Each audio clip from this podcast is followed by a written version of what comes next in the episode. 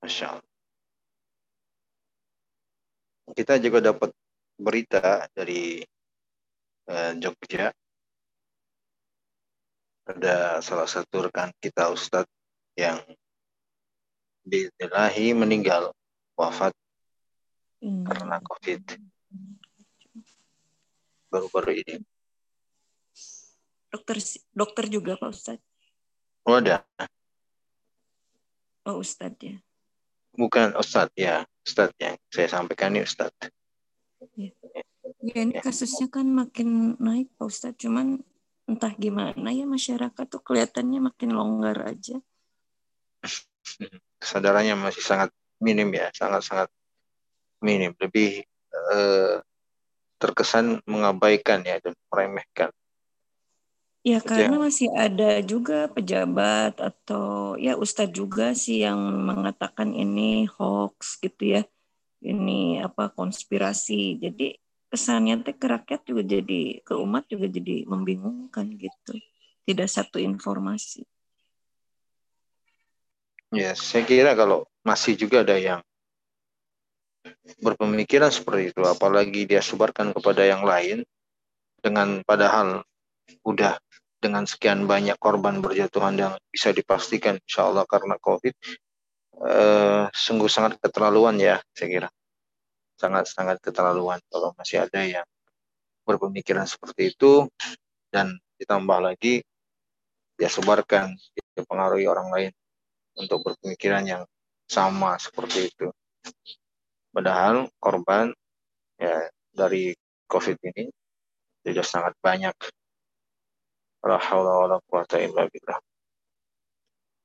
Nah itu yang saya nggak ngerti Pak Ustadz.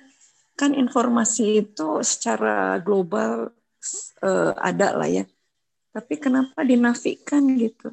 Karena di masjid pun ada beberapa masjid yang istilahnya menafikan informasi itu ya sholat itu nggak ada social distancing kayak gitu bahkan tanda silang yang berjarak itu juga udah mulai ada yang di apa dibuang lah intinya.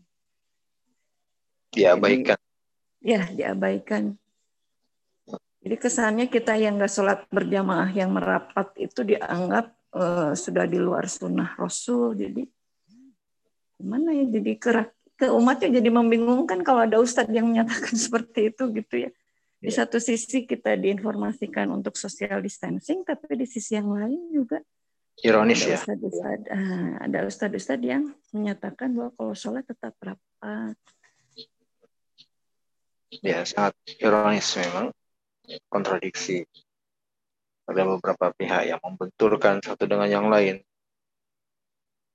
Padahal, ya, saya kira sudah sangat cukup penjelasan yang datang dari kalangan medis, bahkan dari kalangan para ulama pemuka agama yang betul-betul bisa dijadikan sebagai rujukan ya dalam masalah ini. Seperti para ulama yang ada di negeri Saudi Arabia, mereka berfatwa untuk mentaati protokol kesehatan. Ya. Tapi ya demikian keadaannya.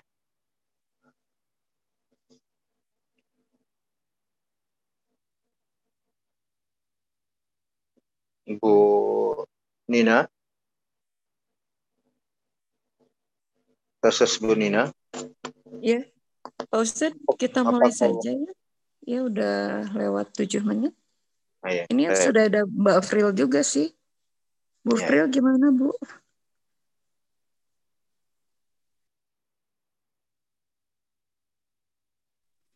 Ya silahkan, Teh Nina, silahkan Pak Ustadz.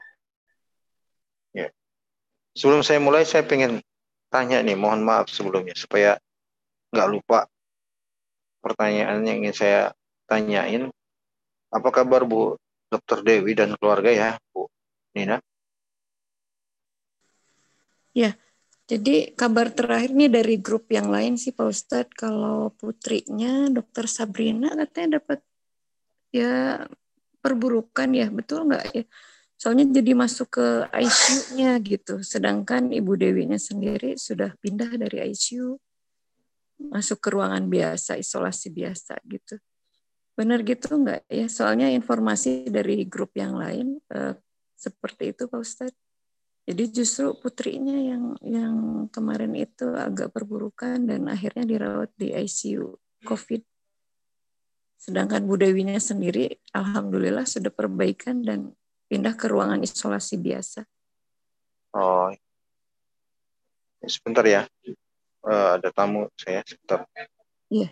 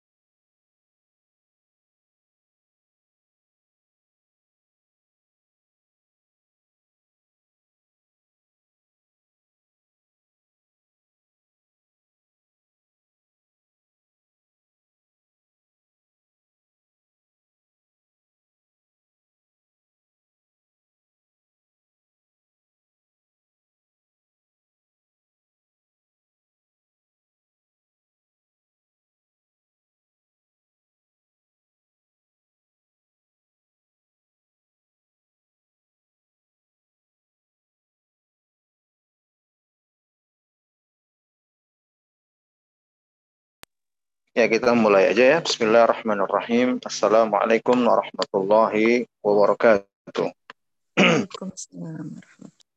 Alhamdulillahi wahdah. Wassalatu wassalamu ala man la nabiyya ba'dah. Wa ala alihi wa ashabihi wa man walah. Wa man ihtada bihudahu ila yaumil qiyamah.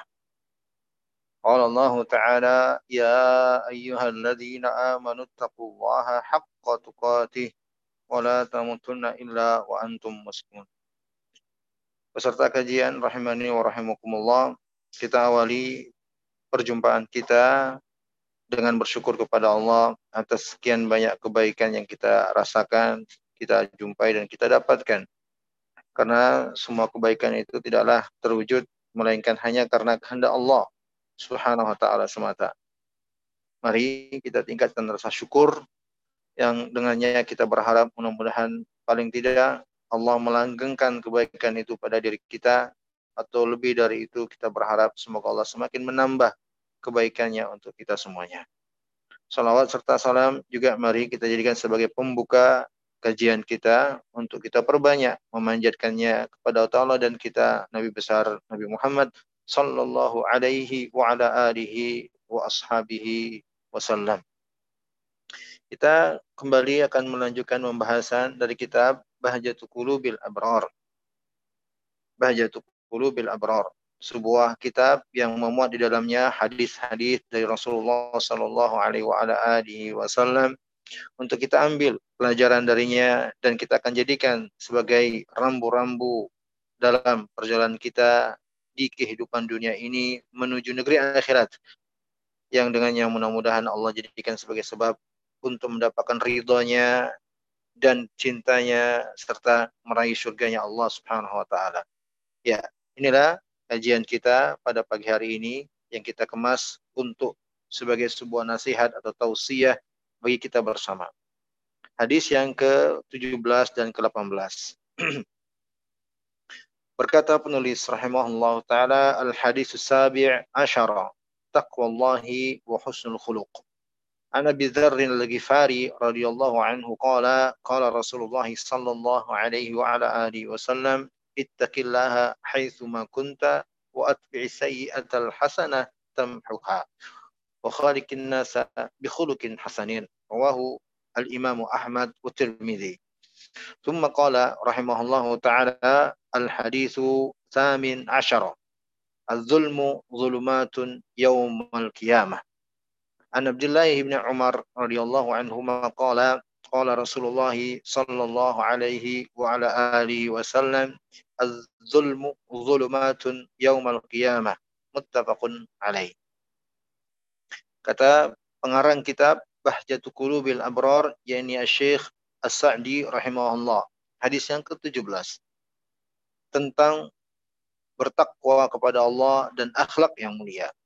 Kata beliau dari sahabat Abu Zar Al-Ghifari radhiyallahu anhu beliau berkata Rasulullah sallallahu alaihi wasallam bersabda bertakwalah engkau kepada Allah di mana pun engkau berada dan ikutkanlah kesalahan yang terjadi dengan kebaikan yang akan menghapus kesalahan tersebut dan pergaulilah manusia dengan akhlak yang mulia. Hadis ini kata beliau diriwayatkan oleh Imam Ahmad dan juga Imam Tirmidzi. Kemudian kata beliau hadis yang ke selanjutnya 18 tentang perbuatan zalim yang akan menjadi kegelapan bagi seorang hamba pada hari kiamat. Kata beliau dari Abdullah bin Umar radhiyallahu anhuma bahwa Rasulullah SAW bersabda, kezaliman itu akan menjadi kegelapan pada hari kiamat.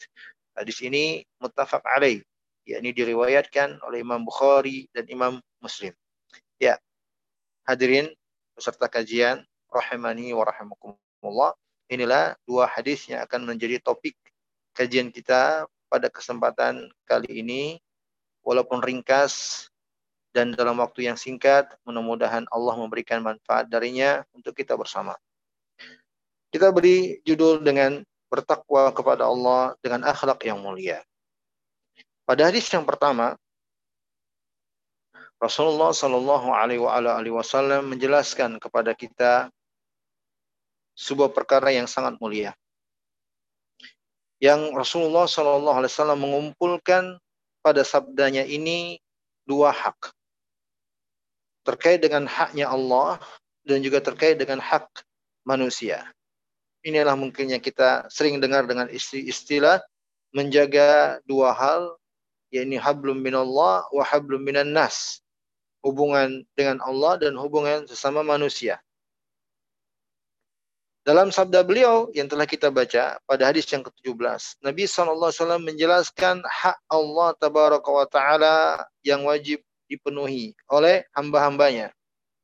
Yaitu untuk selalu bertakwa kepadanya. Bertakwa kepadanya. Kata penulis, ayyattaquhu haqqa tuqatihi fayattaqu sakhatahu wa azabahu bijtinabi al-manhiyat wa ada'il wajibat. Yaitu dengan menjaga diri. Menjaga diri jangan sampai mendapatkan azab dan murkanya yang diaplikasikan dengan menjauhi larangan-larangannya dan menjalankan kewajiban-kewajiban yang dia perintahkan. Inilah haknya Allah Jalla wa'ala terhadap kita. Dan ini juga kata penulis merupakan wasiyah wasiyatullah lil awalin wal akhirin. Wasiat yang Allah sampaikan kepada umat manusia sejak awal dan untuk manusia generasi generasi akhir. Wasiatu kulli rasulin dan juga merupakan wasiat para rasul kepada umatnya. Seluruh para rasul mewasiatkan umatnya untuk bertakwa kepada Allah. Wa'budullah. Wa'budullah wattaqu. Dalam surat Al-Ankabut, Allah Jalla wa'ala menyebutkan wasiat para rasul kepada seluruh umatnya. Beribadalah hanya kepada Allah dan bertakwalah kepadanya.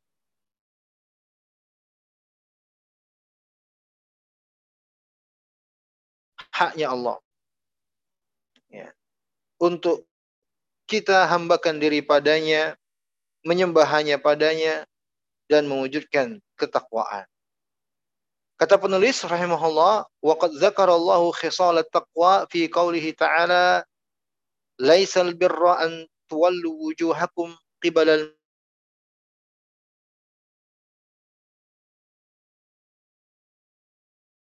المشي والكتاب والنبيين وآتى المال على حبه ذوي القربى واليتامى والمساكين وابن السبيل والسائلين وفي الرقاب وأقام الصلاة وآتى الزكاة والموفون بعهدهم إذا عاهدوا والصابرين في البأساء والضراء وحين البعث أولئك الذين صدقوا وأولئك هم المتقون. وسارعوا وفي قوله تعالى وسارعوا إلى مغفرة من ربكم وجنة أرضها. السماوات والأرض أعدت للمتقين. ثم ذكر خصال التقوى فقال الذين ينفقون في السراء والضراء والكاذبين الغيظ والعافين عن الناس والله يحب المحسنين. Kata penulis yakni Syekh Sa'di rahimahullah Allah telah menjelaskan dalam Al-Qur'an di beberapa tempat tentang bagaimana realisasi ketakwaan itu.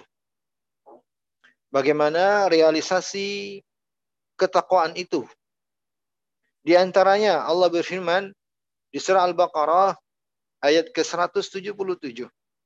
Yang artinya bukanlah kebaikan itu dengan semata-mata atau sebatas kalian menghadapkan wajah kalian ke arah timur atau ke arah barat namun kebaikan yang benar-benar kebaikan di sisi Allah itu adalah dengan beriman kepada Allah, beriman kepada hari akhirat yang pasti akan terjadi, beriman dengan makhluknya, yakni dari kalangan para malaikat, beriman kepada kitab yang dia turunkan, beriman kepada para nabi yang dia utus, dan dengan memberikan atau menginfakkan harta benda kepada orang-orang yang dia cintai dari karib kerabat dan keluarganya, dan juga memberikan hartanya kepada para yatim dan juga menginfakkan, menyedekahkan hartanya kepada orang-orang miskin dan juga memberikan harta sebagian dari yang dia miliki kepada orang-orang yang terputus jalannya. Orang-orang yang sedang membutuhkan bantuan ketika sedang safar. Dan juga memberikan harta dari sebagian yang dia miliki kepada orang-orang yang membutuhkan. Orang-orang yang meminta dan kepada ya orang-orang yang membutuhkan. Dan dengan menegakkan salat, menunaikan zakat dan memenuhi janji tatkala memberikan janji. Dan dengan bersabar dan dengan bersabar ketika menghadapi ujian dan cobaan. Dan dalam kesulitan kesulitan itulah Kata Allah Jalla wa'ala, orang-orang yang benar dengan keimanan. Dan itulah orang-orang yang bertakwa. Allah sebut dalam ayat beberapa realisasi atau wujud ketakwaan. Juga demikian Allah Subhanahu wa taala menyebutkan di ayat yang lain Ali Imran ayat ke-133 Bersegeralah kalian untuk mengejar maghfirah dari Rabb kalian dan bersegeralah kalian untuk bisa mendapatkan surganya Allah yang luasnya tak terhingga mengalahkan langit dan bumi yang disiapkan untuk orang-orang yang bertakwa.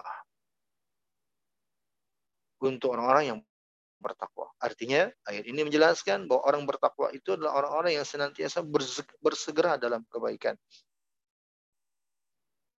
Dan juga Allah menyebutkan ya, di antara ciri karakter orang yang bertakwa yang lain. Dalam surah Ali Imran juga di ayat 134 yaitu orang-orang yang yunfiquna fis sarra'i wad dharra yang selalu berusaha menginfakkan harta yang telah mereka, mereka miliki baik dalam keadaan ketika mereka lapang atau ketika mereka dalam keadaan sempit. Wal kadzibin al ghaid dan mereka itu adalah orang-orang yang senantiasa menahan diri ketika marah. Wal afina 'anil nas dan mereka juga orang-orang yang senantiasa mudah memberi maaf kepada orang lain. Itulah di antara ciri orang-orang bertakwa dan mereka tahu wallahu yuhibbul muhsinin bahwa Allah itu mencintai orang-orang yang berbuat baik. Maka kata penulis wasafal muttaqin fa wasafal muttaqin bil iman bi usulihi wa wa aqaidihi wa a'malihi adh-dhahira wal batina wa bi ada'il ibadat al badaniyah wal ibadat al maliyah was sabr fil ba'sa'i wad dharra wa hinal ba'as wa bil afwi 'anil nas wa ihtimali adahum wal ihsani ilaihim maka dalam ayat-ayat yang tadi kita bacakan, kata beliau rahimahullah, Allah telah menyebutkan sifat-sifat orang-orang yang bertakwa. pada keimanan mereka bagaimana? Bagaimana juga dan akidah mereka terhadap Allah Jalla wa'ala. Ya, dan juga terkait dengan amalan secara zahir yang terlihat atau yang tidak terlihat. Bagaimana mereka dengan senantiasa menunaikan ibadah yang mereka lakukan terkait dengan anggota tubuh atau ibadah yang terkait dengan harta benda. Dan mereka adalah orang-orang yang senantiasa bersabar ketika menghadapi ujian dan cobaan. Dan mereka juga adalah senantiasa memberi maaf kepada orang lain. Dan mereka senantiasa menahan diri untuk tidak menyakiti yang lain. Dan mereka senantiasa berusaha untuk berbuat baik kepada yang lain. Inilah beberapa sifat orang-orang yang bertakwa yang Allah sebutkan dalam ayat-ayat yang telah kita bacakan.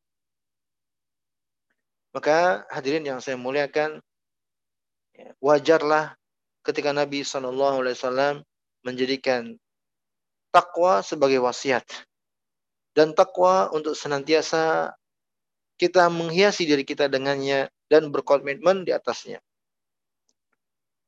Wa fi kulli waqtin wa kulli makanin wa kulli halatin min ahwali. Di setiap waktu, di setiap tempat, di setiap kondisi dan keadaan.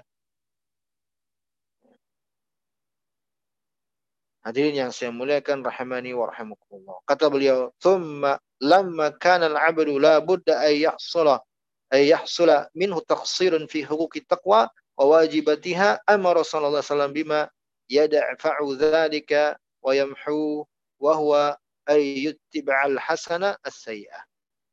Setelah kita ketahui tadi beberapa karakter orang-orang yang bertakwa kepada Allah dan tatkala ada seorang hamba berusaha mewujudkan karakter-karakter tersebut agar dia mendapatkan predikat takwa di hadapan Allah Jalla wa'ala kata penulis setelah itu ya sudah sebuah kepastian bahwa seorang hamba pasti. Tidak boleh tidak. Bisa dipastikan la budda ayyah minhu taksir. Bahwa setiap hamba itu pasti aja ada kekeliruannya, kesalahannya. Ketika dia ingin berusaha mewujudkan sifat-sifat ketakwaan tadi, pasti ada aja ketergelincirannya, kesalahannya. Maka Rasulullah Shallallahu Alaihi Wasallam dalam hadis yang telah kita bacakan tadi memberikan petunjuk ya untuk kita semua ya, agar melakukan sebuah perbuatan yang dengannya akan terhapus kesalahan-kesalahan ketergelinciran tersebut yaitu ayyut bi'al hasana sayyi'ah dengan segera melakukan amal baik ketika tahu telah melakukan kesalahan.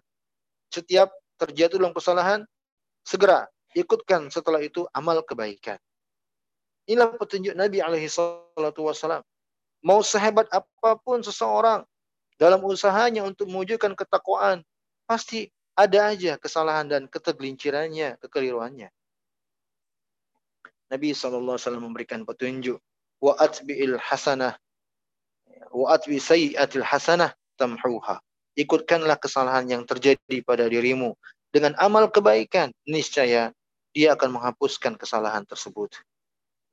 Ya. Ikutkan kesalahanmu dengan amal kebajikan kata Nabi alaihi salatu wasallam. Ya. Hadirin yang saya muliakan rahmani wa rahimakumullah. Ketika Nabi mengatakan ikutkan kesalahanmu itu setelahnya dengan beramal kebajikan. Nabi ungkap dengan kalimat hasanah. Wa atbi sayyi'ah hasanah. Ikutkan kesalahan yang terjadi pada dirimu dengan senantiasa selalu setelahnya berusaha untuk beramal hasanah. Kalau kita terjemah hasanah dengan kebajikan. Itu pada umumnya. Tapi ketahuilah hadirin yang saya muliakan bahwa ketika Nabi mengucapkan kata hasanah ya, maka itu artinya adalah Kata penulis, ismun jami'un likulli ma yakar yuqarribu ilallahi ta'ala. Segala sesuatu yang telah disebut oleh agama ini dalam syariat ini amalan-amalan yang dengannya bisa mendekatkan si hamba kepada Allah Subhanahu wa taala. Segala amal yang dengan amal tersebut dijelaskan oleh syariat ini bisa membuat yang mengamalkannya dekat dengan Allah. Maka Allah pun memujinya, Allah pun menyanjungnya, Allah pun mencintainya dengan amal perbuatan tersebut. Itulah hasanah. Wa a'zamul hasanat ad-dafi'ah lisayyi'at at-taubah an-nasuh. Dan hasanat yang paling mulianya dan yang paling bernilainya di hadapan Allah Jalla wa'ala sebagai hasanah yang bisa menghapuskan kesalahan-kesalahan itu, kata beliau, at-taubah nasuh. Taubat nasuha. Itu hasanah. Ya. Itu hasanah. Hadirin yang saya muliakan rahimani wa rahimakumullah. Makanya Nabi sebut dalam hadis, kalau ada yang melakukan kesalahan atau terjatuh dalam kesalahan, ya ketika dia langsung ikutkan setelah itu, dia beramal kebajikan. Dan di antara amal kebajikan yang paling bagusnya dan paling bernilainya adalah taubat nasuha. Maka niscaya kesalahannya tadi akan terhapus. Ya. Masya Allah. Ya, luasnya rahmat Allah kepada kita. Taubat nasuha.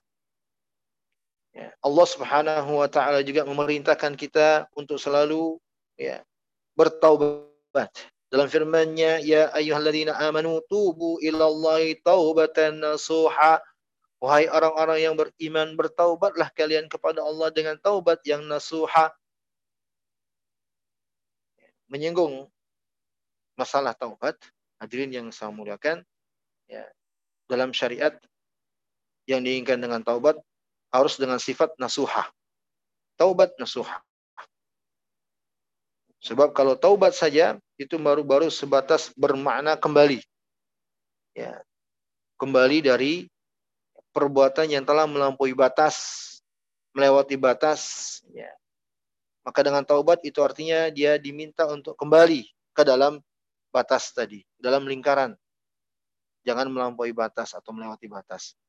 Tapi ketika digandengkan dengan kata nasuha, maka itulah yang diinginkan oleh syariat. Bukan hanya dia kembali dari perbuatan yang telah melampaui batas tersebut. Ya, tapi harus dengan nasuha, murni taubatnya. Bagaimana dan apa taubat nasuha itu? Para ulama menjelaskan, ya teranggap taubat seseorang itu sebagai taubat nasuha kalau terpenuhi beberapa syarat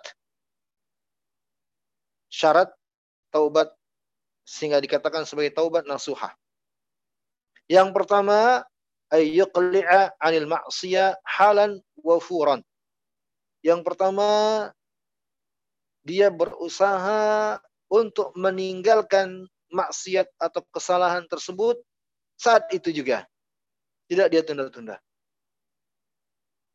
Yang kedua, ayyan dima ala fi'lil ma'siyah bisidqin wa ikhlasin. Yang kedua, dia memiliki rasa menyesal dari perbuatan maksiat tersebut yang jujur dan ikhlas karena Allah. Menyesalnya bukan karena alasan selain Allah. Menyesalnya bukan karena luput darinya kesempatan.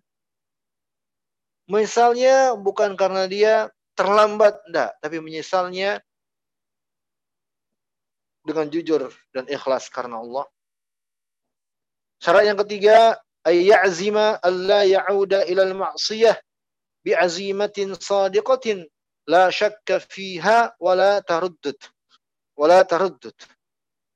Syarat yang ketiga, dia memiliki tekad yang kuat untuk tidak mengulangi maksiat tersebut Dia memiliki tekad yang kuat. Bukan adanya keinginan sebatas ingin nggak lagi mengulangi perbuatannya kalau lagi nggak ada kesempatan. Tapi kalau ada kesempatan dia akan ulangi lagi. Tidak. Betul-betul dia memiliki azam, keinginan yang kuat untuk tidak mengulangi perbuatan maksiat tersebut tanpa ragu.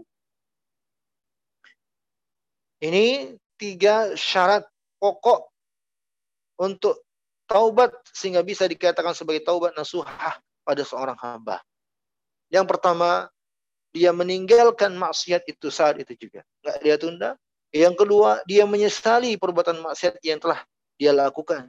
Yang ketiga, dia bertekad untuk tidak mengulangi perbuatan tersebut.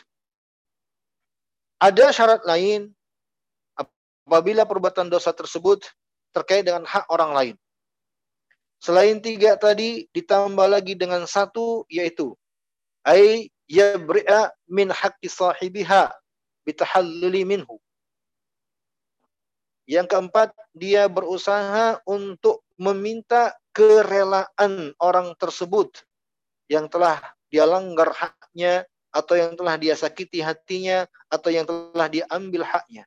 Dia harus mendatangi orang tersebut dan meminta kerelaan dari hatinya atau keridhaan atau dengan kata lain ringkasnya minta maaf kepada orang tersebut. Selain tiga tadi tambah satu syarat ini. Sebab terkait dengan hak orang lain, kalau dia tidak memenuhi dengan syarat yang keempat ini, sebanyak apa pun dia beristighfar, sebanyak apa pun dia beramal soleh, agar diampuni oleh Allah Subhanahu wa taala dosanya, maka tidak akan diampuni dan dimaafkan oleh Allah kalau dia tidak penuhi syarat yang keempat ini.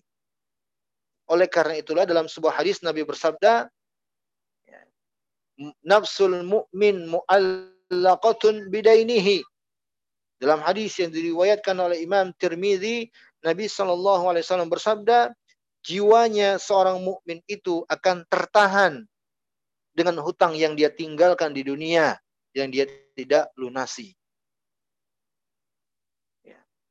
Maka ketika dia telah wafat, meninggalkan hutang yang sengaja dia tidak perhatikan, dia tidak kembalikan atau dia abaikan, maka selagi pemilik hutang tidak merelakannya akan diadili oleh Allah Jalla wa'ala dan tidak cukup amal baiknya untuk menghapus hal tersebut.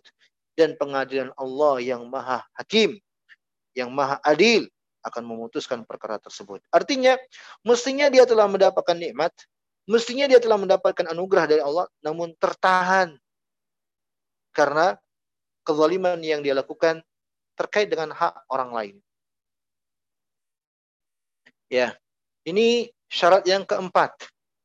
Ya, dan ditambah satu syarat lagi untuk semua jenis dosa hadirin yang saya muliakan rahimani wa rahimakumullah ditambahkan satu syarat lagi untuk semua jenis dosa yakni taubat itu harus pada waktunya. Harus pada waktunya atau sebelum waktunya berakhir. Ya, masa berakhirnya taubat ada dua.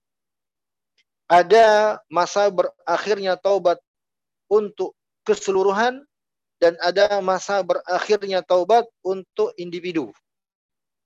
Kalau masa berakhirnya taubat untuk keseluruhan yaitu sebelum matahari terbit dari arah barat. Kalau sudah terbit matahari dari arah barat, maka setelah itu tidak lagi Allah menerima taubat dari hambanya. Ya. Nabi SAW bersabda, La tanqati'ut taubah hatta yatli'u syams min maghribiha. Pintu taubat akan selalu terbuka, tidak akan terputus kecuali sampai nanti matahari terbit dari arah baratnya. Dari arah terbenamnya, yaitu arah barat. Adapun masa taubat berakhir bagi individu yakni sebelum sakratul maut mendatanginya. Sebelum sakratul maut ya, terjadi yakni proses menjelang wafatnya seseorang. Kalau dia telah berada di kondisi sakratul maut, maka tidak akan diterima taubatnya oleh Allah Subhanahu wa taala. Sebagaimana yang Allah jelaskan pada diri Firaun ya, pada diri Firaun yang bertaubat dan mengaku beriman ketika sakratul maut ya ketika dia berusaha menyelamatkan diri di tengah lautan. Kalau Allah menenggelamkannya dan juga bala tentara yang mengikutinya. Ketika dia berusaha untuk menyelamatkan diri. Dan itulah kondisi sakratul maut. Menjelang meninggalnya. Dia mengaku beriman dan dia mengakui Rabbnya Musa namun Allah Subhanahu wa taala menolak hal tersebut. Maka hadirin yang saya muliakan, ini syarat yang ya menyangkut semua bentuk dosa. Maka kalau kita kumpulkan syarat taubat ada lima. Kalau kita mau kumpulkan. Ya. Tiga syarat taubat nasuhah yang paling dasarnya harus ada untuk setiap perbuatan dosa. Satu, ya atau ditambahkan satu dari yang tiga tadi kalau dosanya terkait dengan hak orang lain dan yang kelima adalah syarat taubat secara umum yakni terkait dengan masa waktu berakhirnya. Baik hadirin yang saya muliakan rahimani wa. Kita kembali ke pembahasan. Ketika penulis yakni Syekh As-Sa'di rahimahullah taala menjelaskan kepada kita bahwa ketika seseorang terjadi dalam kesalahan, hendaknya dia ikuti dengan amal kebajikan dan amal kebajikan yang paling bagusnya adalah dengan taubat, beristighfar, kembali kepada Allah Subhanahu wa taala. Ya.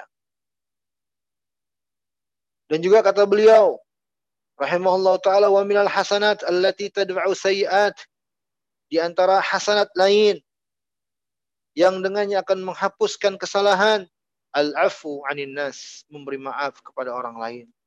Wal ihsanu ila khalqi minal adamiyin, berbuat baik kepada bani Adam yang lainnya, kepada seluruh manusia. Wa tafrijul kurubat, ya, membantu kesulitan yang dialami oleh orang lain. Wa taisiru 'alal mu'assirin, memberikan kemudahan bagi seorang yang sedang menghadapi kesulitan. Wa izalatud darar wal masyaqqah menghilangkan mara bahaya dari orang lain bahkan an jami'il alamin. Ya menghilangkan mara bahaya dari seluruh makhluk. Ya. dan Allah Subhanahu wa taala memotivasi kita untuk mengambil andil dari kebaikan-kebaikan tersebut yang dengannya mudah-mudahan terhapus kesalahan-kesalahan yang kita terjatuh padanya. Allah firman, "Innal hasanati yuzhibna sayyi'at." Dalam Al-Qur'an di surat Hud ayat 114, Allah firman, "Sungguh kebaikan-kebaikan tersebut akan menggugurkan kesalahan-kesalahan yang kalian lakukan." Ya. Hadirin yang saya muliakan rahmani wa rahimakumullah.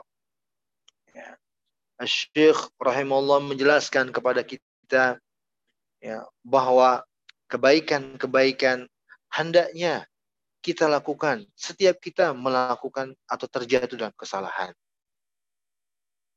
Ya, kebaikan sifatnya umum. Ya, karena kata penulis Nabi menyebut dengan pensifatan al-hasanah, kebajikan-kebajikan. Nabi tidak menyebut dengan salah satu jenis dari sekian banyak amal ibadah.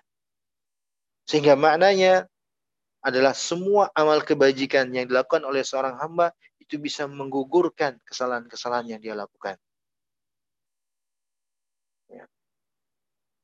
Dan memang terdapat beberapa dalil dari sabda Nabi SAW, beliau tekankan beberapa jenis atau bentuk amal kebajikan yang otomatis menghapuskan kesalahan dan dosa pada diri seorang hamba. Misalnya beliau bersabda, As-salawatul khams, wal jumu'atu ilal jumu'ah, wal ramadanu ila ramadan, mukaffiratun lima bainahunna, majtinibat al-kabair. Dalam hadis yang diriwayatkan oleh Imam Muslim dari sahabat Abu Hurairah, Nabi menyebut beberapa amal-amal kebajikan yang otomatis akan menggugurkan kesalahan bagi si hamba dengan keutamaan dari Allah tentunya. Kata beliau, sholat lima waktu. Antara satu sholat dengan sholat yang lain. Dan ini bisa kita jadikan sebagai alasan untuk selalu menjaga sholat lima waktu. Kita jadikan sebagai alasan untuk selalu menjaga sholat lima waktu. Agar mudah-mudahan kesalahan-kesalahan dan dosa-dosa yang kita lakukan di antara sholat-sholat tersebut digugurkan oleh Allah Subhanahu wa taala. Luasnya rahmat Allah Kemudian kata beliau, Jumat satu dengan Jumat yang lain, salat Jumat satu dengan salat Jumat yang lain, puasa Ramadan dengan puasa Ramadan selanjutnya. Kata beliau, mukaffiratun itu semua penggugur atau penghapus kesalahan dan dosa lima bainahunna di antara keduanya majtunibat al-kabair kecuali eh, selagi si hamba menjauhi dosa-dosa besar. Ya.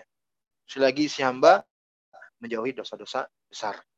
Artinya di sini terdapat pelajaran Nabi kecualikan dosa besar.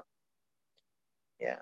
Untuk kita ketahui untuk dosa besar maka tidak cukup dengan meyakini bahwa amal kebajikan akan menggugurkan dosa besar tersebut. Tidak. Kalau dosa besar harus benar-benar dengan mengakui kesalahan tersebut di hadapan Allah, ya, bertaubat dengan taubat nasuha sebagaimana yang telah kita sebutkan tadi. Ya, itulah yang membedakan dengan dosa-dosa kecil. Ya. Wa kam fin nusus min tertibil maghfirah ala kathirin min ta'at. Dan sangat banyak kata beliau rahimahullahu taala dalil-dalil yang yang menjelaskan amalan-amalan yang bisa mendatangkan ampunan dari Allah Subhanahu wa taala. Wa mimma yukaffirullahu bihi al-khataya al-masaib. Dan termasuk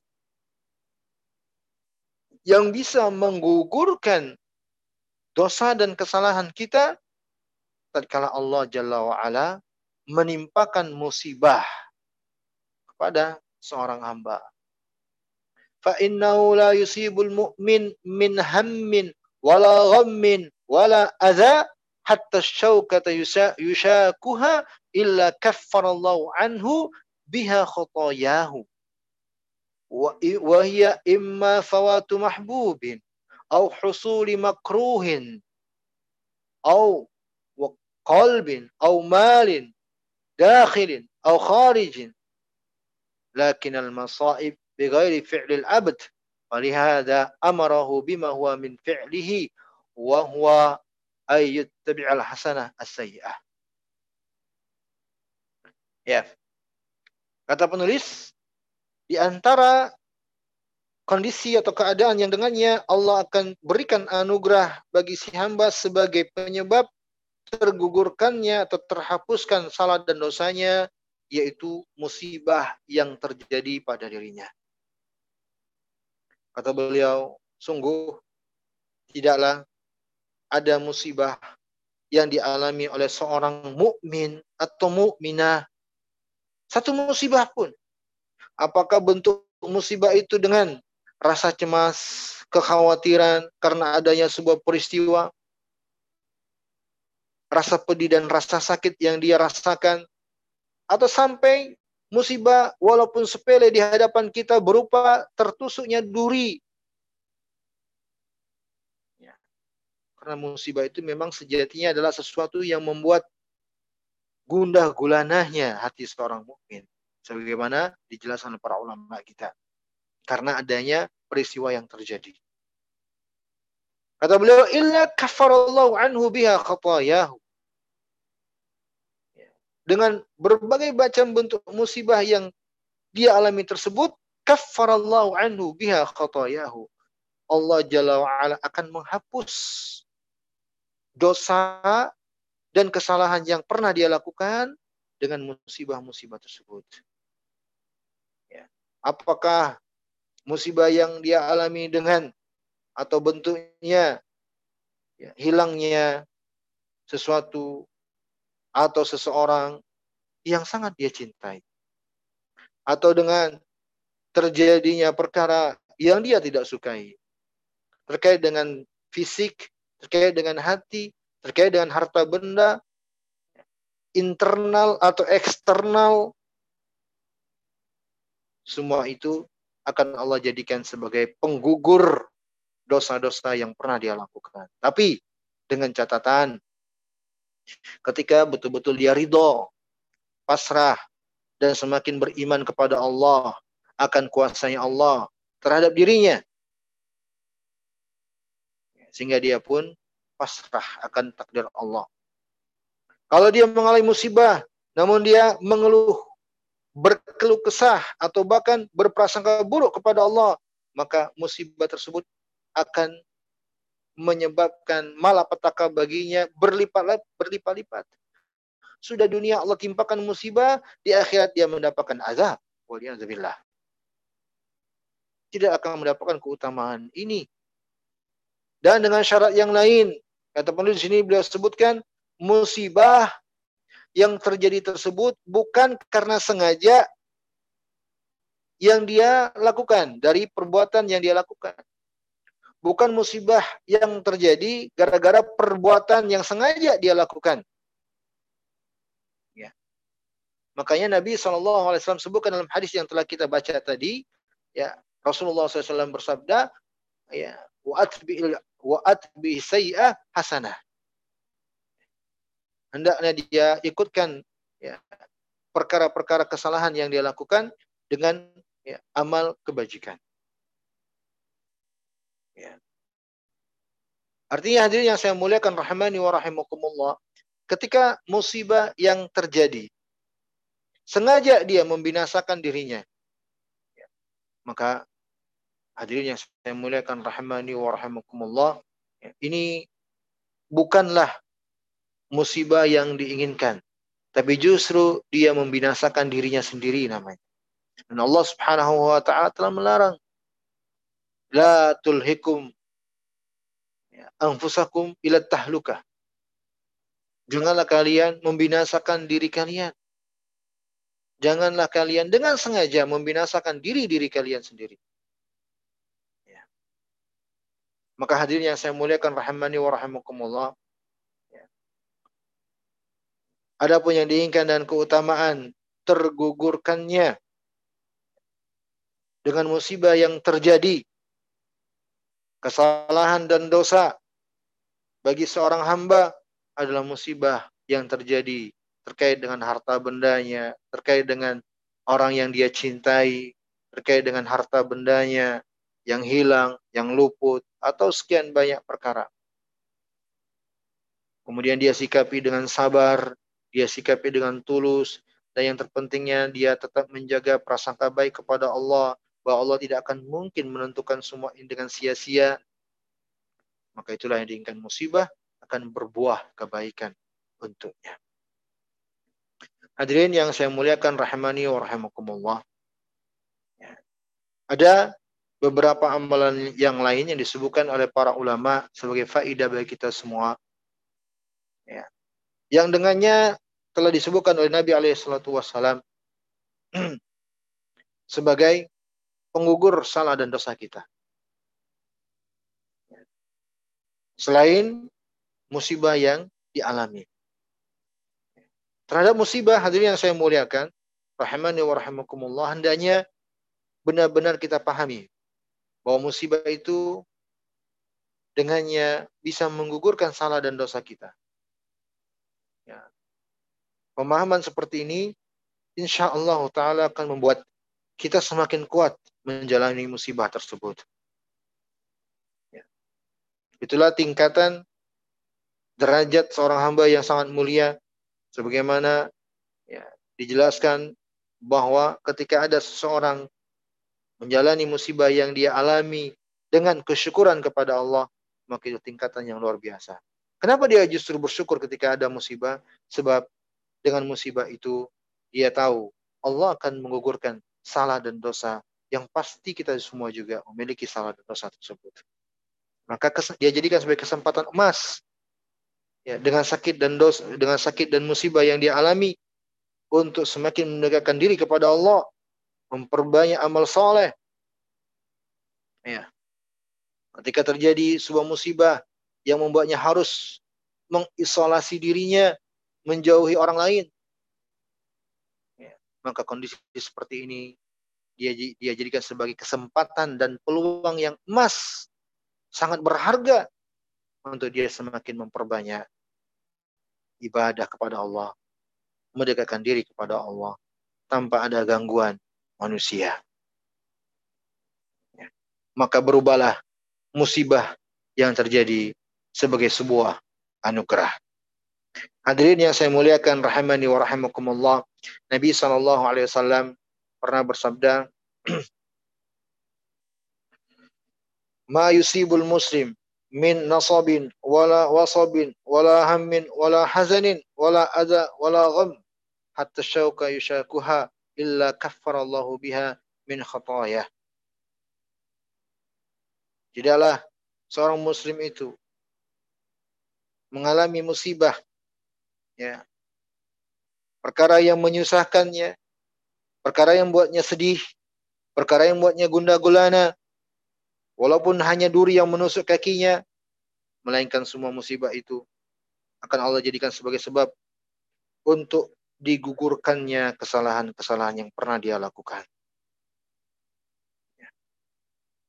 Kata para ulama, mata asabaka makruhun fi badanika aw malika aw habibika fa'lam anna alladhi qaddarahu hakimun la yaf'alu syai'an abatha wa la yuqaddir syai'an suda wa annahu rahimun qad tanawwa'at rahimatahu rahmatahu ala abdahu ala abdihi Ya, kata para ulama, ketahuilah bahwa setiap musibah dari sekian banyak perkara yang tidak engkau senangi terjadi terkait dengan fisikmu, kesehatan tubuhmu, terkait dengan harta bendamu, terkait dengan orang-orang yang engkau cintai. Fa'lam ketahuilah annalladzi qaddarahu yang menentukan musibah itu terjadi pada dirimu adalah hakimun. Hakimun, dialah yang maha hakim. Dialah yang maha adil. Dialah yang maha kuasa dan la yaf'alu syai'an abasa tidak mungkin dia menentukan sesuatu dengan sia-sia tanpa ada makna dan arti wala yuqaddir syai'an sudah tidaklah dia menakdirkan segala sesuatu tanpa ada tujuannya. Wa annahu rahimun sungguh dialah maha penyayang. Qad tanawwa'at rahmatahu ala abdih yang dengan kasih sayangnya telah dia limpahkan. Sangat luas untuk hamba-hambanya. يرحمه ويعطيه ثم يرحمه ويوفقه لشكر يرحمه ويبتليه ثم يرحمه ويوفق لصبر. ورحمة الله عليك متقدمة على التدبير على التدابير السارة والضارة متأخرة عنها. Luasnya rahmat Allah. Lihatlah dan pahamilah Tidak bisa dibandingkan dengan musibah yang engkau alami. Musibah yang terjadi hanya secuil dari sekian banyak rahmat Allah. Yang senantiasa memberimu kepada Allah memberi taufik agar engkau bisa bersyukur. Yang senantiasa merahmatimu dengan menguji dirimu agar engkau bisa bersabar maka ketahuilah hendaknya perhatikan rahmat rahmat Allah. Dahulukanlah untuk mengingat rahmat Allah. Walaupun bersamaan dengan itu engkau sedang menghadapi ujian, perkara yang mengganggu dirimu, memudaratkan dirimu. Ya. Hadirin yang saya muliakan rahimani wa rahimakumullah. Inilah ya yang diinginkan dengan ketika musibah menjadi sebuah anugerah bagi seorang hamba. Yang dengannya akan tergugurkan kesalahan-kesalahan yang pernah dia lakukan. Bukankah ini adalah yang kita idam-idamkan? Karena kita semua mengharapkan ampunan dari Allah. Kita selalu memohon ampunan dari Allah. Dan kita semua mengharapkan agar jangan sampai Allah murka dengan kita Ternyata Allah wujudkan keinginan tersebut, tapi dengan mengalami musibah. Ada keadaan yang lain, ya, selain dengan musibah, selain dengan bertaubat, selain dengan beristighfar, ya, menggugurkan kesalahan dan dosa tersebut. Ya, ini dengan bersedekah, dengan ya, senantiasa memperbanyak amal ibadah kepada Allah Jalla wa'ala. Ya, dan di antaranya juga dengan berakhlak yang mulia kepada orang lain. Itulah yang Nabi isyaratkan dalam hadis ya. Nabi wasallam bersabda di hadis yang kita bahas yang ke-17 tadi ya wa atbi'is sayyi'atal hasanata tamhuha wa khaliqin nas bi hasanin. Ikutkan kesalahan yang terjadi pada dirimu dengan segera engkau amal, dengan segera engkau beramal kebajikan dan pergaulilah manusia dengan akhlak yang mulia. Artinya akhlak yang mulia ya, kepada orang lain itu bisa menjadi sebab digugurkannya kesalahan dan dosa pada diri kita. Ya. Berakhlak yang mulia yaitu dengan mempergauli orang-orang yang ada di sekitar kita dengan pergaulan yang pantas memang dia dapatkan. Yang lebih tua dengan kita muliakan, yang lebih muda lebih kita sayangi dan mempergauli seseorang sesuai dengan kondisi dan haknya masing-masing. Itulah ya, akhlak yang mulia. Ya, maka kata penulis di akhir, فَمَنِ اتَّقِ اللَّهَ وَحَقَّقَ تَقْوَاهُ وَخَالِقَ النَّاسَ khaliqan nasa ala-ikhtilafi tabaqatihim bi hasan لأنه قام بحق الله وحقوق العباد ولأنه كان من المحسنين في عبادة الله المحسنين إلى عباد الله maka siapa yang bertakwa kepada Allah niscaya ketakwaannya tersebut akan mengantarkannya untuk berusaha berakhlak yang mulia. Karena dia mengumpulkan dua hal yang selalu dia usahakan untuk kebaikan padanya, yakni terkait dengan hubungannya dengan Allah, terkait hubungannya dengan manusia. Dia pergauli orang-orang yang ada di sekitarnya dengan sesuai keadaan mereka masing-masing. Jika demikian keadaan seorang hamba, faqad hazal khaira kulla. Sungguh dia telah mendapatkan kebaikan seluruhnya. Karena dia telah menjaga haknya Allah dan menjaga hak orang-orang yang ada di sekitarnya. Inilah hadirin yang saya muliakan yang Nabi SAW jelaskan sebagai salah satu jalan menuju surga. Beliau bersabda dalam hadis yang diriwayatkan oleh Imam Abu Daud dari sahabat Abu Darda Ma min syai'in athqalu fil mizani min husnil khuluq. Tidak ada sesuatu yang bisa memberatkan timbangan kita pada hari kiamat nanti selain dari akhlak yang mulia. Dan beliau juga bersabda dari sahabat Abu Hurairah yang diriwayatkan oleh Imam Ibnu Majah ketika Nabi SAW berditanya, ma aktsaru ma yudkhilul jannah ya, kata seseorang bertanya kepada Nabi apa amalan yang menjadi sebab banyaknya banyaknya umat manusia kelak dimasukkan dalam surga. Kata Nabi SAW beliau menjawab, Qala at-taqwa wa husnul khuluq. Ya. Kata beliau, bertakwa kepada Allah dan dengan berakhlak yang mulia. Itulah kata Nabi SAW, ya perkara yang paling banyak kelak menjadi sebab ya orang-orang yang dimasukkan ke dalam surga Allah wa tabaraka wa ta'ala dengan keutamaan dan rahmatnya. Kemudian hadis selanjutnya ketika Nabi SAW menjelaskan tentang perbuatan zalim sebagai kegelapan pada hari kiamat. Dan ini adalah salah satu wujud nyata untuk kita selalu melengkapi pembahasan kebaikan dengan pembahasan lawan darinya. Supaya kita menjauhkan diri kita dari lawan dari hal tersebut. Ya. Ketika kita telah membahas dan mengetahui akhlak yang mulia, maka perkara yang merusak akhlak yang mulia itu, yakni perbuatan zalim. Inilah yang diinginkan hadis selanjutnya ketika Nabi SAW bersabda, Al-zulmu zulumatun yawmal qiyamah. Kezaliman itulah kegelapan pada hari kiamat. Kezaliman lawan dari perbuatan hasanah tadi.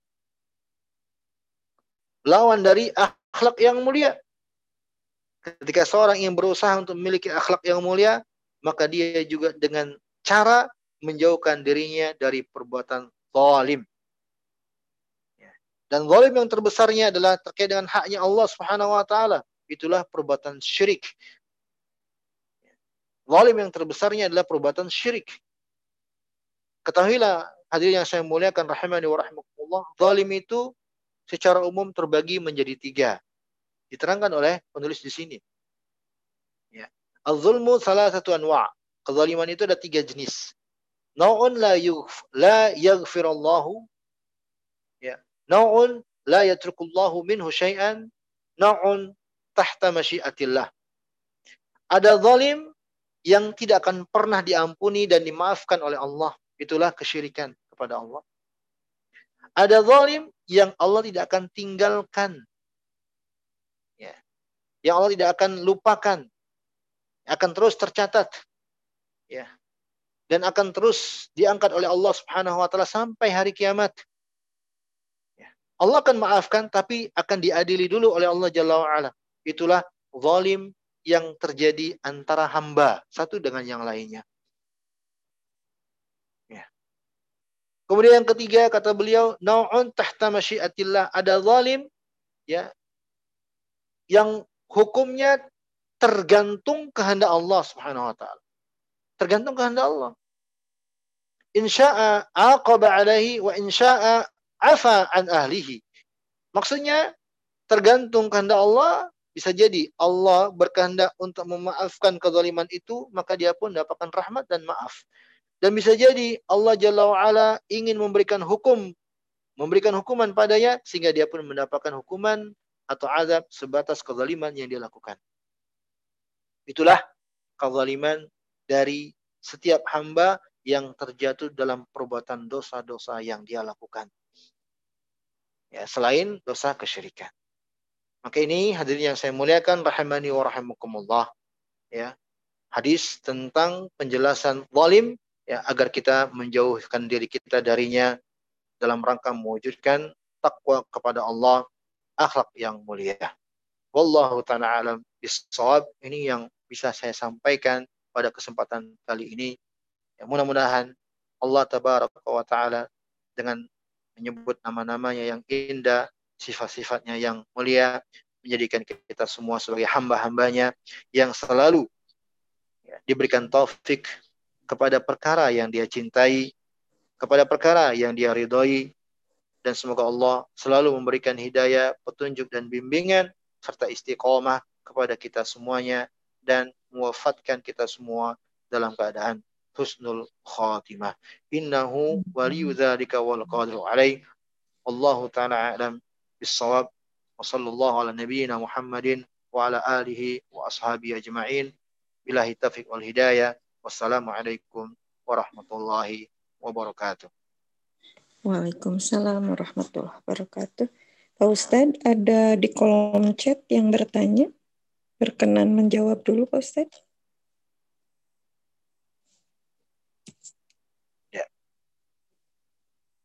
Assalamualaikum, izin bertanya Pak Ustadz, bila karena suatu sebab, mungkin juga karena kesalahpahaman, seorang Islam entah mukmin atau atau tidak telah menyakiti saudaranya sesama muslim dan tentu buat kita yang disakiti merupakan musibah. Apakah cukup disikapi dengan sabar atau harus diklarifikasi karena tentu muslim yang menyakiti tersebut telah melakukan dosa yang seperti pembahasan minggu lalu. Dalam persaudaraan sesama muslim, harus bahu membahu untuk mendapatkan ridho Allah Subhanahu wa taala. Atur nuhun Pak Ustaz. Dari Butisna Pak Ustaz pertanyaannya. Ya. Bismillah, alhamdulillah, wassalatu wassalamu ala rasulillah. Waalaikumsalam warahmatullah. Ya, pertanyaan yang diajukan di sini ya perlu kita cermati bersama. disebutkan dalam pertanyaan adanya kemungkinan ya bahwa perbuatan yang mungkin dianggap telah menjadi sebab ya, menyakiti saudara yang lain ya, mungkin karena kesalahpahaman. Ya, dari sini saja ya tentunya kita butuh untuk mengklarifikasi agar tidak ya, terus menerus dalam kesalahpahaman tersebut.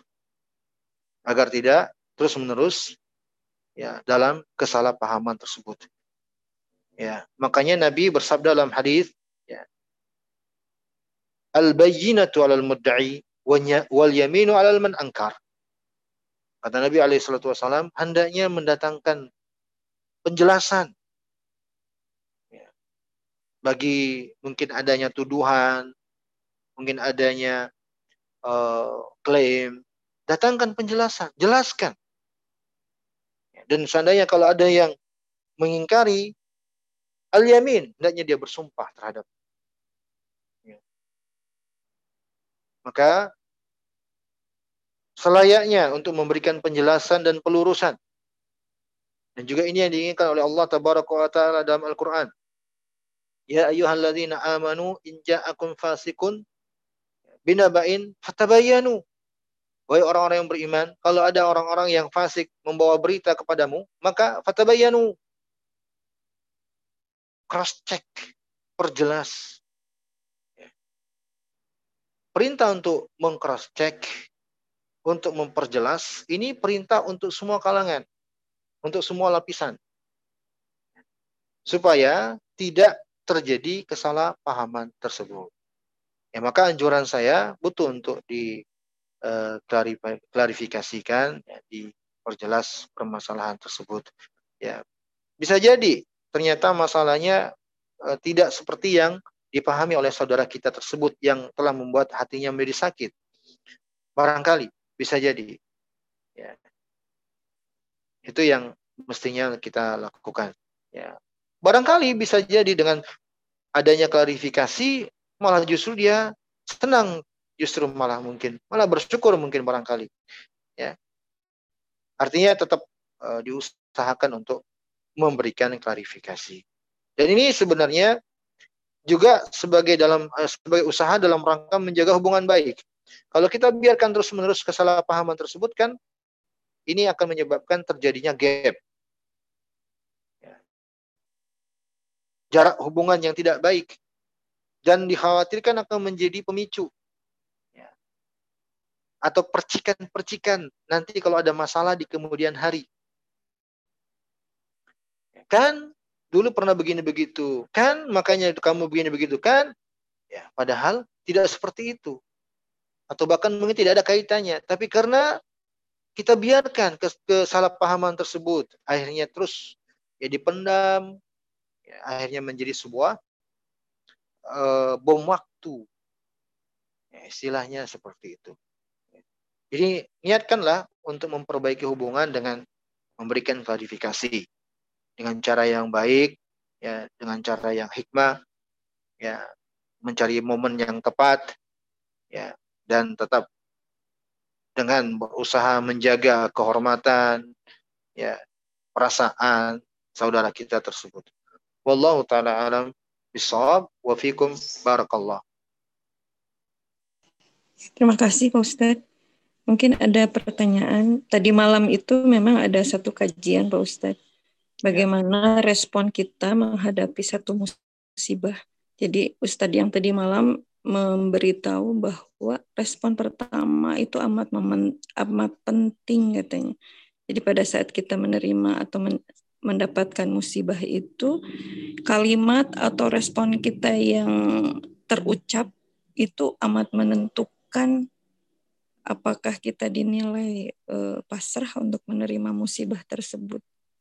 Ya misalnya apakah dengan kalimat istighfar atau kalimat uh, innalillahi wa inna ilaihi rajiun atau uh, ada juga sebaliknya misalnya dengan malah menyesali lalu kemudian uh, mungkin bahkan kalau yang ditinggal meninggal menjadi meratapi menyesali dan segala macam. Jadi sebenarnya apakah benar hanya sebatas uh, respon awal saja gitu ya uh, bahwa kita dianggap bersabar atau e, berespon apa respon terhadap musibah itulah yang menentukan gitu respon awal saja gitu ya padahal yang setahu kita kalau musibah itu kan sebenarnya bukan hanya momen awal aja tapi kan e, sejauh mana kita menghadapi masalah tersebut mungkin pertanyaan saya e, Eh, itu yang pertama.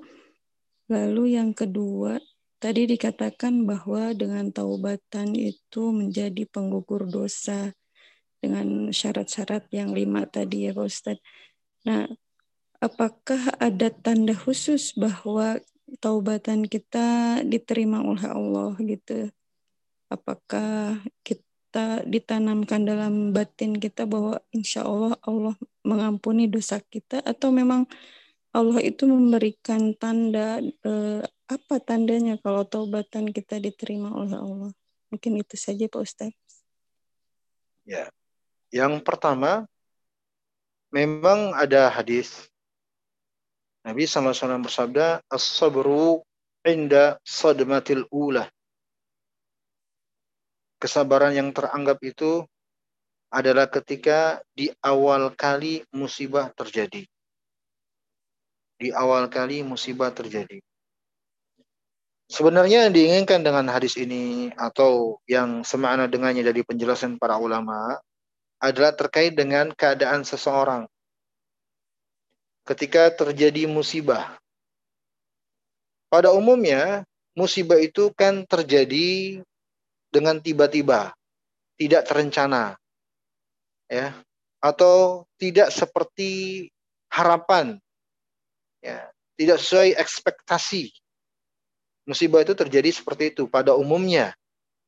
Ya. Karena namanya musibah kan tidak ada yang menginginkan terjadi. Ya. Nah tentunya karena sifatnya tiba-tiba atau tidak diketahui ya, keadaan seseorang menghadapi kondisi yang tiba-tiba yang dia tidak bayangkan sebelumnya itulah cerminan keadaan dirinya sebenarnya.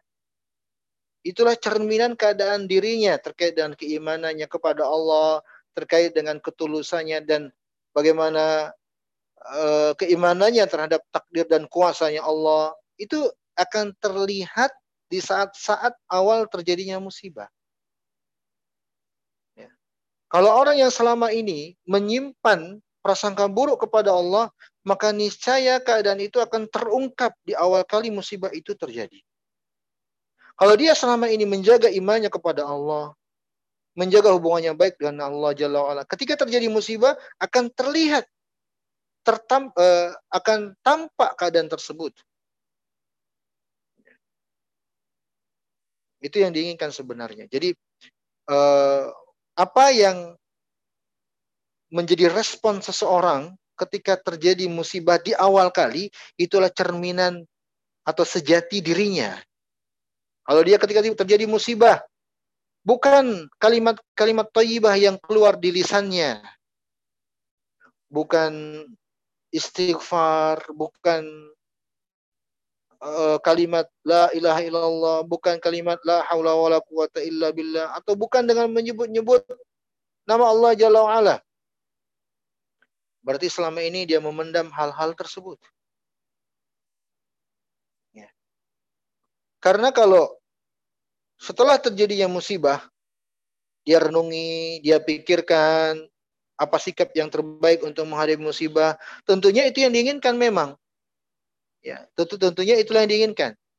Artinya kalau seseorang di awal musibah, dia ternyata mencerminkan atau memperlihatkan keadaan yang buruk, bukanlah artinya dia tercela kemudian dianggap sebagai orang yang apa namanya jauh dari kebaikan. Enggak sebab tetap dituntunkan dia terus bersabar tetap diarahkan dia untuk menerima musibah tersebut. Menyikapi dengan tepat dan baik musibah itu. Ya selagi musibah berlangsung. Tapi keadaannya udah beda. Ya keadaan yang kedua adalah keadaan yang telah dia manage hati dan dirinya. Dan Nabi Shallallahu Alaihi Wasallam bersabda, ya, al jaza min jinsil amal. Balasan itu sesuai dengan amal perbuatan. Dalam riwayat yang lain Nabi bersabda, Inna idhamal jazai, inna idhamal jazai ma'a idhamil balai. Sungguh besarnya ganjaran dari Allah itu beriringan dengan besarnya musibah. Ini mengisyaratkan bahwa musibah yang terjadi di awal-awal terjadinya musibah itu sangat berat dan di situlah letak besarnya ganjaran Allah. Ya. Terpukulnya seseorang dengan musibah itu beratnya itu ketika di awal sebenarnya. Kalau sudah berjalan musibah, itu akan semakin ringan, akan semakin dia bisa mengkondisikan jiwanya lebih tenang dia. Tapi di awal itu sangat menentukan dan di situ letak besarnya ganjaran Allah Jalla wa'ala. Itu yang diinginkan sebenarnya. Bukan artinya kesabaran luput tidak lagi dinilai setelah musibah eh, terjadi atau setelah awal musibah terjadi, setelah itu ada musibah berlangsung kemudian dia bersabar enggak di, tidak lagi dinilai. Bukan itu maksudnya. Tetap diminta terus bersabar. Ya. Jadi itu yang diinginkan untuk yang pertama, kemudian yang kedua yang kedua tadi apa ya, Punten? Uh, tentang uh, bagaimana kita mengetahui bahwa taubatan kita oh, diterima oleh Allah. Ya, uh, pembahasan ini sama dengan pembahasan terkait dengan haji atau umrah. Yang Nabi Shallallahu Alaihi Wasallam sebutkan, ya, laisa lihaji lihajil mabrur illal jannah. Tidak ada ganjaran bagi haji yang mabrur kecuali surga. Apa itu haji mabrur? Ya. Kata para ulama, haji atau umroh yang ditunaikan oleh seorang hamba ketika selesainya keadaannya menjadi lebih baik. Maka para ulama menjelaskan ini adalah barometer secara umum untuk seluruh amal soleh.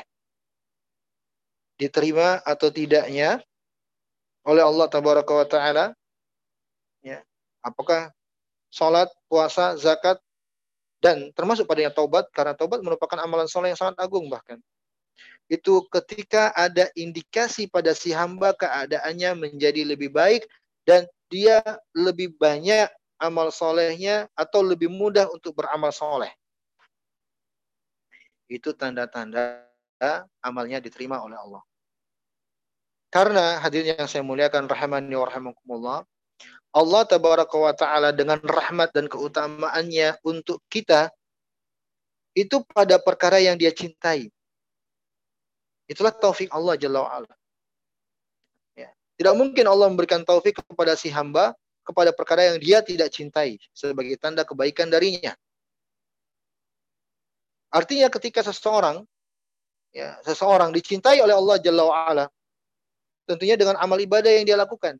Maka bentuknya Allah akan beri dia taufik untuk semakin beramal saleh. Dan itu akan terlihat. Jadi kalau dia bertaubat tapi keadaannya tidak lebih baik dari sebelumnya, taubatnya itu bisa dipastikan insya Allah taala tidak diterima oleh Allah. Pulang dari menunaikan ibadah haji yang tadinya merokok semakin kencang merokoknya, pulang dari menunaikan ibadah haji yang tadinya bolong-bolong sholat semakin meninggalkan sholat itu tanda-tanda hajinya tidak mabrur. Puasa juga demikian. Ini juga dijelaskan oleh Imam Ibnu Rajab rahimahullah taala. Tanda-tanda puasa seseorang ketika keadaannya semakin baik dari sebelumnya. Itulah barometer secara umum untuk seluruh amal soleh diterima oleh Allah Subhanahu wa taala atau tidak. Ini barometer secara zahir Adapun barometer secara batin adanya ketentraman dalam hati. Adanya ketentraman dalam hati. Ya, sebab Allah Subhanahu wa taala menjadikan amal ibadah itu sebagai penenang dan penyejuk hati. Ya. Allah firman ala bidzikrillah tatmainnul qulub. Ketahuilah dengan mengingat Allah yang diaplikasikan dengan amal ibadah itulah yang akan membuat hati menjadi tenang. Makanya Nabi juga bersabda, "Ju'ila salah ya, qurratu ju'ila qurratu aini fi salah." Ya. Telah dijadikan penyejuk mataku dengan salat. Kata Nabi alaihi salatu wasallam. Bahkan beliau memerintahkan Bilal, muazzinnya beliau pada suatu keadaan ya, dengan kalimat Ya Bilal, arihna bis salah. Wahai Bilal, tentramkanlah kami dengan salat. Maka ketika seorang mendapatkan ketentraman hatinya, sejuk dia, nyaman ketika beribadah dan itu adalah taufik dari Allah Jalla wa'ala bagi seorang hamba dan indikasi bahwa Allah Subhanahu wa taala ya menyenangi ibadahnya tersebut. Sebab ketika seorang hamba mendapatkan ketentraman dalam hatinya, maka niscaya akan membuat dia melestarikan ibadahnya. Terus menerus ibadah yang akan dia lakukan karena dia merasakan nyaman. Dan itulah taufik dari Allah Jalla wa'ala. Secara batin. Wallahu ta'ala alam bisawab. Jazakallah khairan kasiran Pak Ustadz. Ini waktunya udah mau setengah sebelas. Mungkin sebelum diakhiri Pak Ustadz kiranya bisa membantu kita berdoa bersama untuk kesembuhan keluarga Dokter Dewi dan keluarga Dokter Maulana Yamin yang saat ini bersama-sama mereka dua keluarga mendapatkan ujian uh, menerima sakit COVID. Semoga yang mendapatkan musibah ini diberi kesabaran dan kesembuhan. Dokter Nur. Uh, Dokter Nur. Sama dokter siapa? Dokter Nur bukan, bundanya. Oh ya. Pokoknya untuk semua yang sedang sakit ya kita doakan. Ya, uh, sebelumnya saya ingin bertanya, yang dulu pernah jadi host Pak Dokter siapa gitu yang juga kena ya? Uh, banyak Dokter Irfan, ya pernah juga Dokter Joko pernah sakit. Yang sekarang masih sakit Dokter Dewi dan keluarganya dan Dokter uh, Maulana Yamin. Kemudian Ibunda Dokter Nur. Ya. Banyak sih Pak Ustadz sebenarnya dokter-dokter ini lagi banyak. Banyak yang sakit. Masya. Iya deh. Uh, ya. Mari bersama-sama kita memohon kepada Allah Subhanahu wa taala dan ya, menundukkan diri kita kepadanya dan dengan menghambakan diri kita serta menghinakan diri kita untuk selalu memohon kepada Allah Subhanahu wa taala dengan menyebut nama-namanya yang indah dan sifat-sifatnya yang mulia agar senantiasa memberikan petunjuk dan bimbingan kepada kita semuanya untuk menyikapi dengan tepat dan benar segala peristiwa yang terjadi pada diri kita semuanya. Dan juga kita memohon kepada Allah yang maha penyembuh. Asyafi, la shifa'a illa shifa'uh. Yang tidak ada kesembuhan. Melainkan datang dengan ketentuan darinya. Agar memberikan kesembuhan tersebut kepada saudara-saudara kita secara umum untuk seluruh tim medis di Indonesia ini dan di luar Indonesia ini yang sedang menghadapi virus pandemi COVID-19 ini. Wabil khusus untuk saudara kita, Bu Dr. Dewi dan keluarga, dan Bu Dokter yang lainnya dari Pak Dokter yang ada di lingkungan kita, ya, secara khusus kita mohon kepada Allah agar memberikan kesembuhan kepada mereka. Dan kita mohon kepada Allah agar Allah memberikan taufik petunjuk kepada mereka sehingga mereka bisa menyikapi musibah yang sedang mereka alami sebagai anugerah dan mereka pun bersyukur kepadanya. Dan tidak ada hidayah dan petunjuk itu melainkan hanya karena Allah tabaraka taala menginginkannya. Semoga Allah Subhanahu wa taala memberikan kebaikan kepada mereka semua, menjauhkan keburukan dari mereka semua dan demikian juga kepada kita semuanya. Innahu waliyu dzalika wal qadiru alaih. Wa sallallahu ala nabiyyina Muhammadin wa ala alihi wa ashabihi ajmain. Wassalamualaikum warahmatullahi wabarakatuh. Waalaikumsalam warahmatullahi wabarakatuh. Uh, pada Pak Ustaz, kami haturkan terima kasih jazakallah khairan kasiran. Demikian juga teman-teman yang sudah hadir dalam kajian uh, hari Ahad ini. Semoga Allah mudahkan kita untuk menerima ilmu dan mengamalkannya dan kepada Allah saja kita memohon perlindungan agar kita diberi keselamatan, kesehatan, dan kebahagiaan dunia dan akhirat. Amin ya robbal alamin. Sebagai penutup, saya sebagai uh, wakil dari teman-teman, marilah kita tutup uh, majelis ini dengan membaca uh, doa kafarat akhir majelis. Demikian Pak Ustadz, uh, saya sebagai wakil dari teman-teman ucapkan terima kasih jazakallah khairan kasiron atas kebaikan Pak Ustadz yang telah membimbing kami.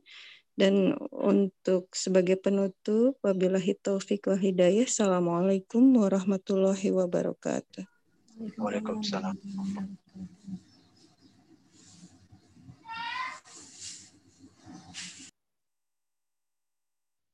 izin live ya teman-teman. Adakah yang akan disampaikan? Nggak ada kan? Terima kasih ya. Teh Nina, terima kasih teman-teman semua. Oh iya, gimana kabarnya Prayang? Mungkin Mbak Fril tahu? Hmm. Uh, detailnya belum tahu, tapi um, Prayang ada WA saya, katanya kondisinya membaik, alhamdulillah. Cuman minta didoakan untuk uh, Ina memang kondisinya uh, per hari ini belum ada sih tapi mudah-mudahan kita doakan semua semoga membaik lah. Insya Allah nanti saya coba cari informasi lagi. Ya mudah-mudahan semuanya baik-baik aja ya. Salam buat semuanya. Ya, terima saya juga kasih. izin banget ya. Ya ya assalamualaikum. Waalaikumsalam warahmatullahi wabarakatuh.